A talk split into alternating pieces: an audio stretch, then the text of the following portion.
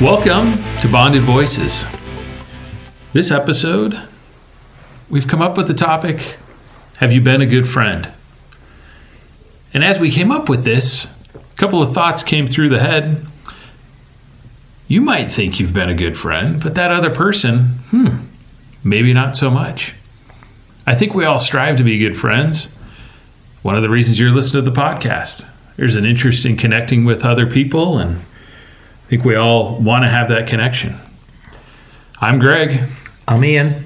This is Lauren. So the concept, you know, as a as a young child, very early in the schoolyard, is oh, who are your friends? Did you make friends today at school? Did you? It's it's very centric on building friends. The typical schoolyard experience, even even preschool, whatever it might be, friend groups, play dates. All of that, but how do you measure whether or not you've been a good friend? You know, one thing I love about this topic is it transcends politics as well, because like we're in a very political environment, and the idea of especially doing some self-reflection on your own life to understand have you been a really good friend or have you been a good friend is is great. I think it's a great exercise to do, but to also quantify what it means to be a good friend. Yeah, definitely. You want to make sure that it's not the quantity. I mean, while everyone wants to think they have a lot of friends, but you want to be the quality friend to your, your inner circle of friends. Yeah. And, and maybe as a qualifier here before we dig in, um, friends, family, acquaintances, neighbors, you know, there's all those different concentric circles, and we've talked about this a little bit before, but you know, maybe we should first qualify what, what do you consider a friend? Is it a non-enemy or is it something deeper? So maybe a definition. That's that's a, that's a pretty huge amount if you think non-enemy. That means everybody you meet on the street. Right, that's what I'm falls saying. Falls into that yeah, yeah. category. And, and that's why I, I don't like to just throw out um, you know, term like a friend unless it's quantified. Well, in the I same, mean, in the same way, you wouldn't like people say, "Hey, he's my brother." Like, really? How do you qualify that? You know, well, for friends, I, you know, would it be someone that you could have a conversation with? I mean, you can have conversations with strangers, though, too. Yeah, exactly. Well, I'll. What about an acquaintance? Where does that get in this mix? You see, that's a non-enemy to me. An, an acquaintance is an. Oh, actually, no. It's it's that even could be an en- an enemy. And when I say an enemy, not someone who's going to do you harm, but maybe also someone who does. You know them, but you you don't have that relationship with them. They're just sure. an acquaintance.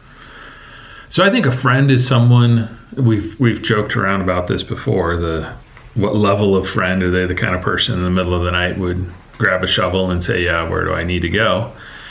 I don't think we're going that far in the friend categorization, but to me, it's someone that you have at least some common beliefs, some similarities, and you enjoy spending time with them.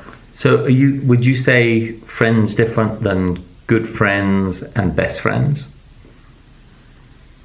Or are they all same bucketed? I think they're different. Yeah, I do too. I think there's different levels of trust you give to each one. So yeah. it's a, a level of trust that you it's give. It's like a wedding cake. No, I agree. Absolutely. Yeah. So I think we're on the same page with that, right? So we've established what it is. So, you know, okay, then it's quantified. Like, what is being a good friend? Well, for me, it'd be definitely a, if, you know, a friend in need. You're there for them. Yeah. Whether it's talking or grabbing the shovel, it's you know, it's you have to be there for the person. Otherwise, really, it's you're not really being a friend for them. And it, based on the trust level, you have different. You know, not everyone do you grab the shovel for. Sure. But so, so would you say it's putting yourself out? Is is the way to quantify being a good friend that you're willing? It isn't just when it's convenient. So it's uh, putting yourself out of your comfort zone, right?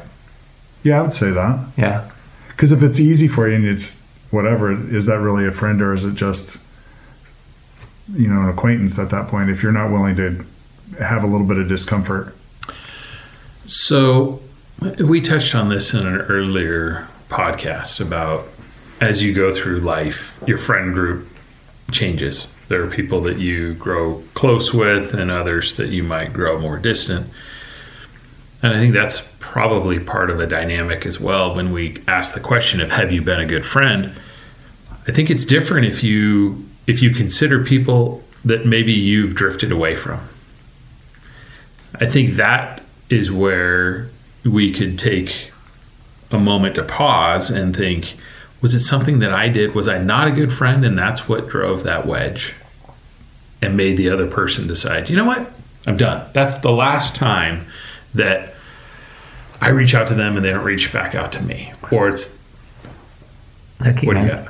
Yeah, Go no, ahead. No, I was just going to throw in because that you really triggered something because in, within the last two weeks, I've had one friend, and I consider him a good friend actually, who I haven't spoken to who since twenty twenty-one. He only lives ten miles away. And another one who lives maybe fourteen miles away who texted me tonight um, at church. And I'm like, th- th- I haven't spoken to him in a long while. There's nothing negative between us. It's just convenience. Sure. But great friends. And I've got those people, some people like that who live in England and Australia and New Zealand who I'd still consider good friends. I haven't spoken to them in years. Mm-hmm. Now, is that maybe I'm not a good friend, right? Well, wheel the couch out again. Yeah, right. Or, or is it just a case of like, that's just the way life is?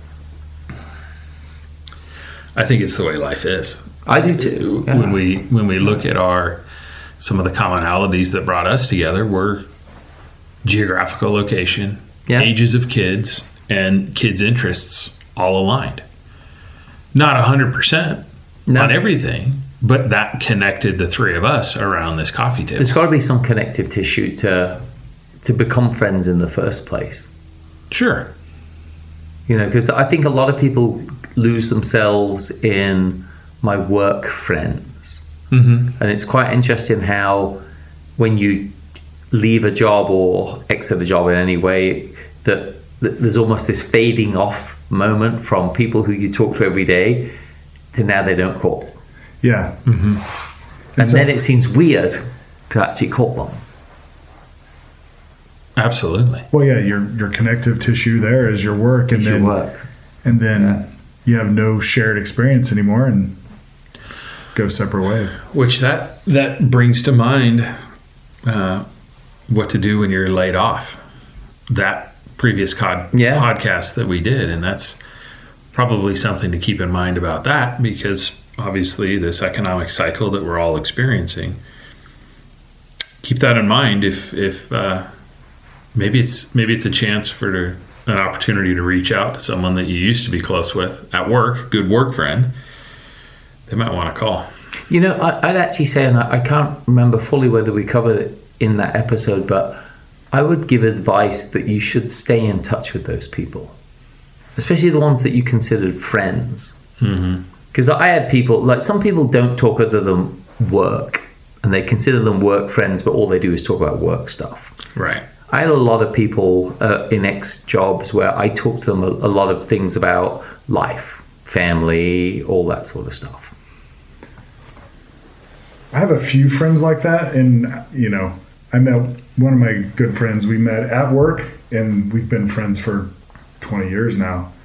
But uh, it's funny because, like you said, most of your work friends are, you talk work-related issues, or you, the shared, oh, the boss sucks today type of conversation. Right, yeah.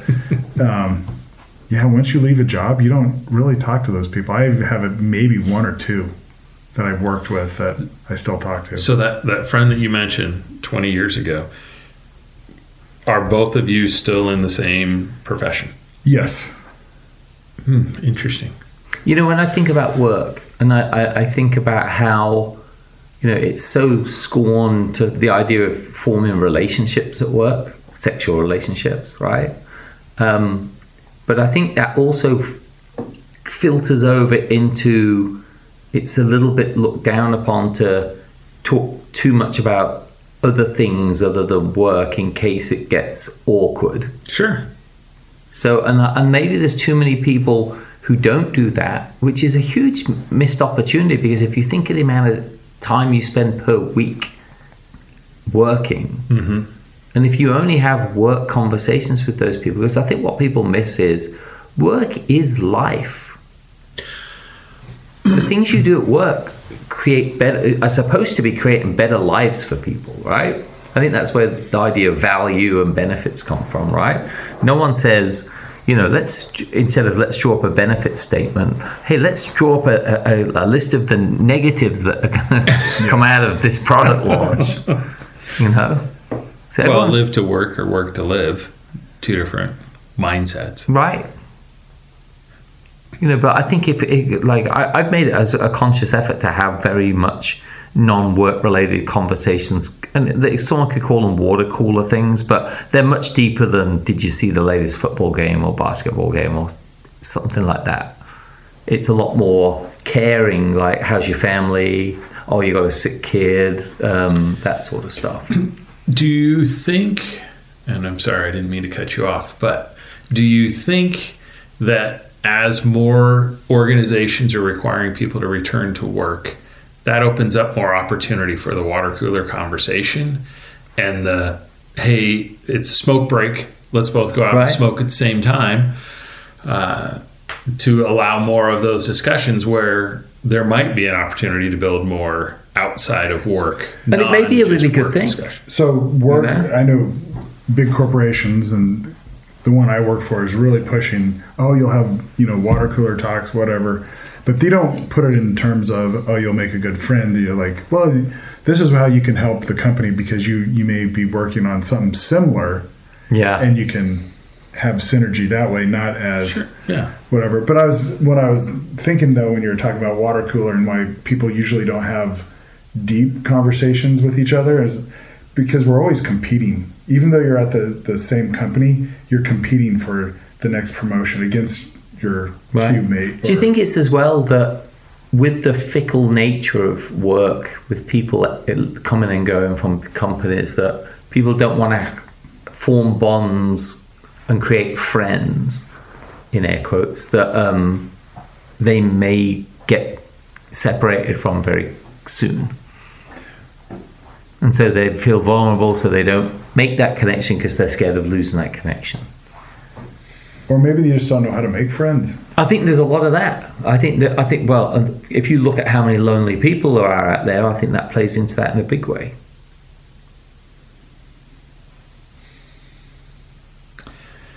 The thought that came to mind would be a family that relocates often. So someone as a child might be in a school for half a year, a whole year, two years. Six months, whatever it might be. Six months, the same as a half a year, by the way. Um, but that idea. Well, we're talking twenty-six of, weeks. Yeah. Sure. or, or, you know, two quarters of a year.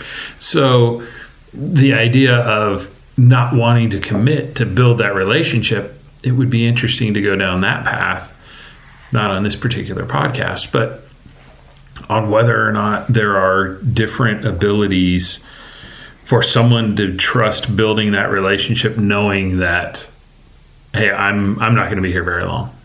I'm yeah. going to be moving along pretty quick.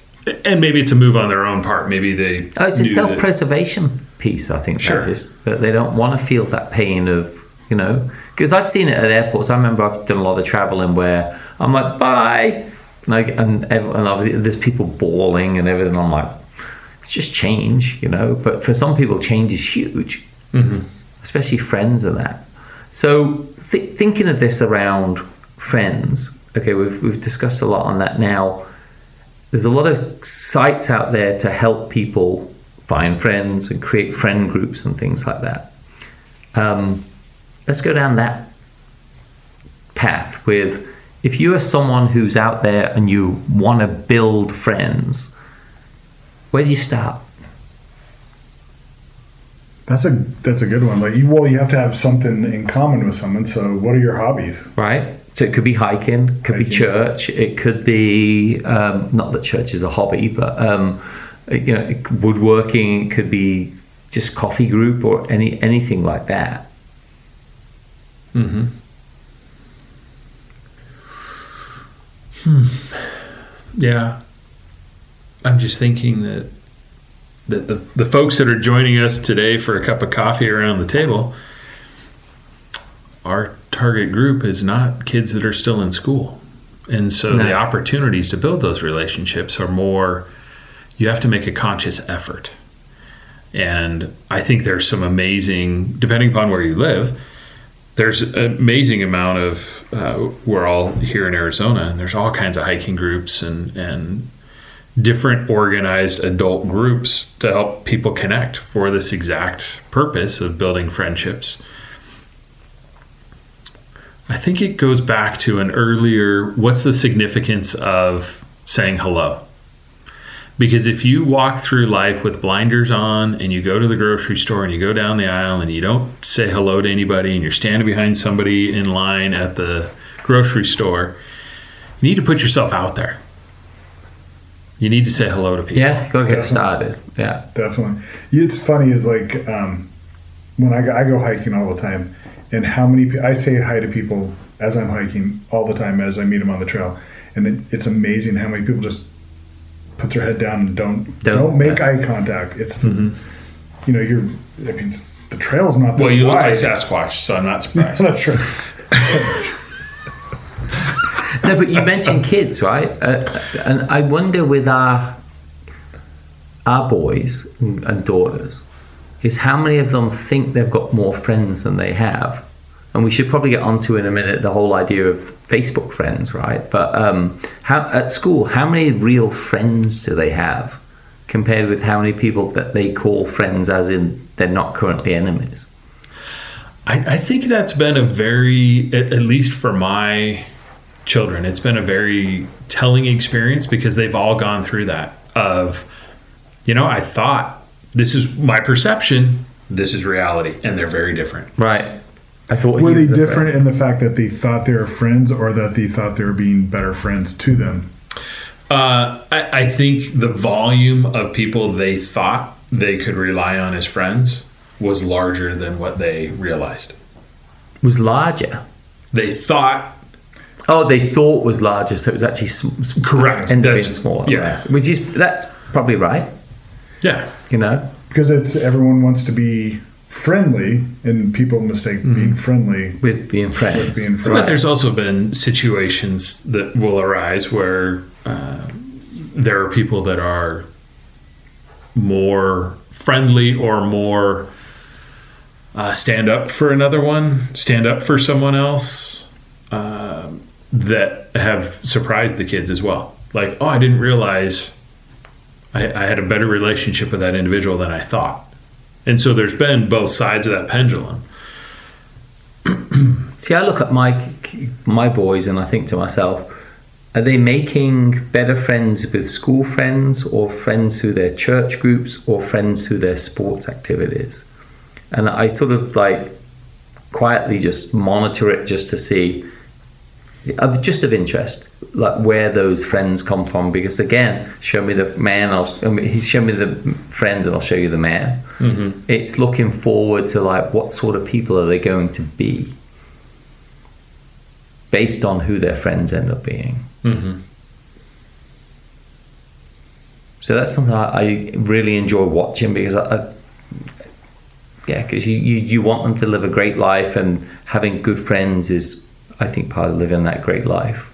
Yeah, well, when we're not around, they're going to rely on their friends for advice. So yeah, and they probably rely on their friends more for advice than they do us. So see, and it's interesting because I think there's situations where, especially passionate relationships within marriage, um, it is a lot more dangerous than a friendship.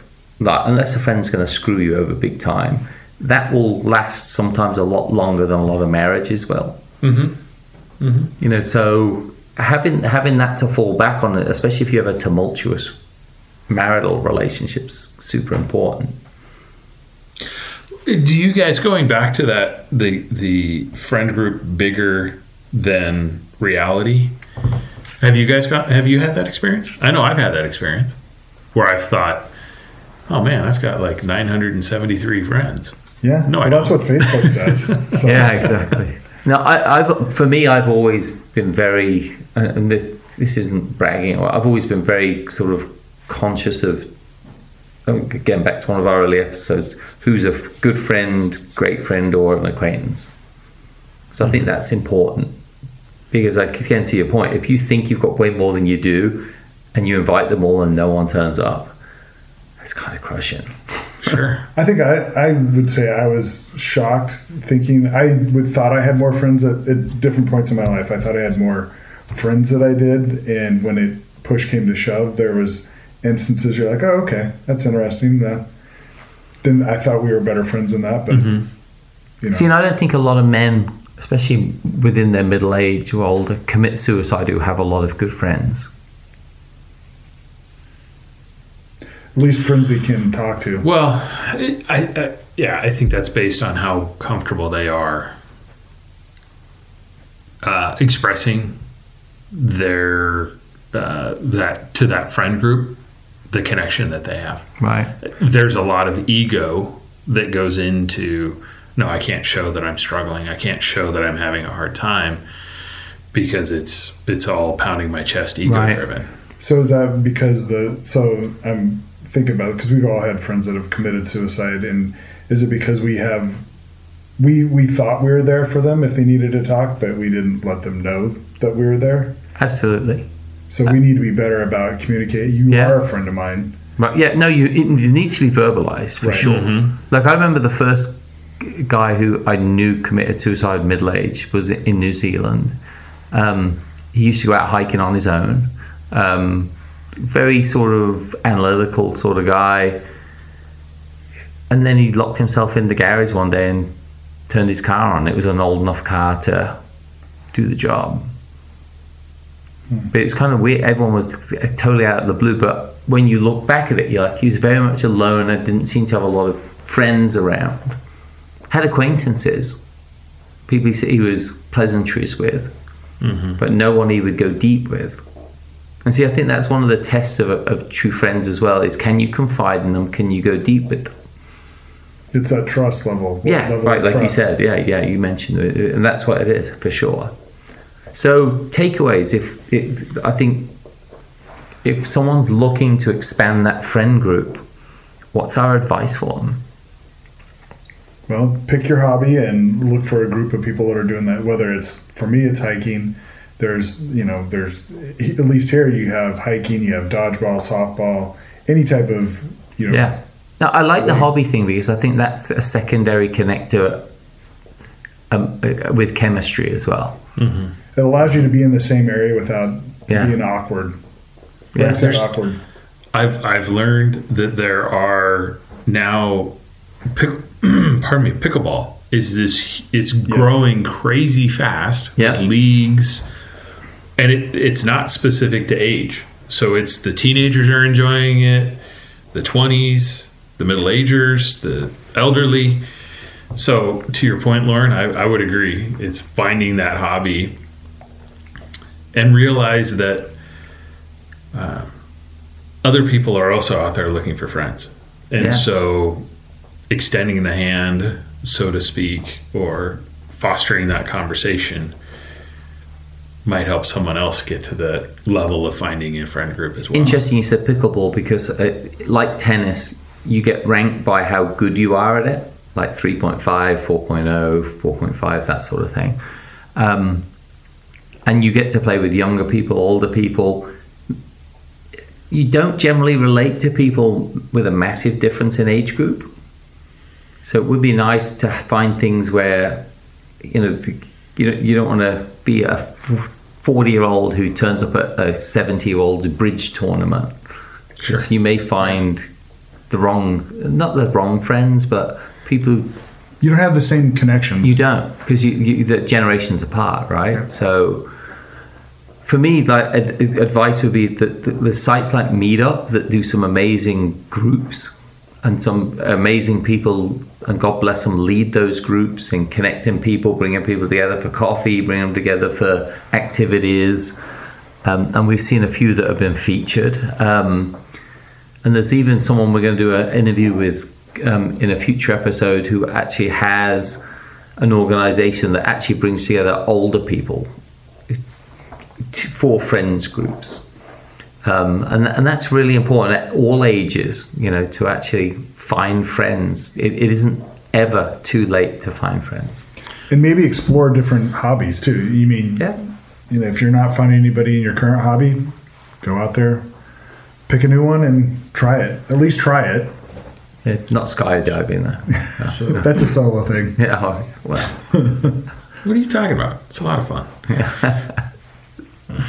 The original topic was, have you been a good friend? And so we've talked about building friends and finding those friend groups, but I think we probably want to wrap this up on a topic of, so you make a new friend, how do you figure out how to be a good friend to them? It's just an open conversation. It starts there, yeah. And as I say, it's that commitment, it's the trust, it's, and that doesn't come quickly. It's something that's built, but mm-hmm. I think that's how you can quantify whether you've been a good friend or not. Yeah. I think we've covered this. So till next time, thanks for listening to us on Bonded Voices. I'm Ian. This is Greg. This is Lauren. And we'll see you next time on Bonded Voices.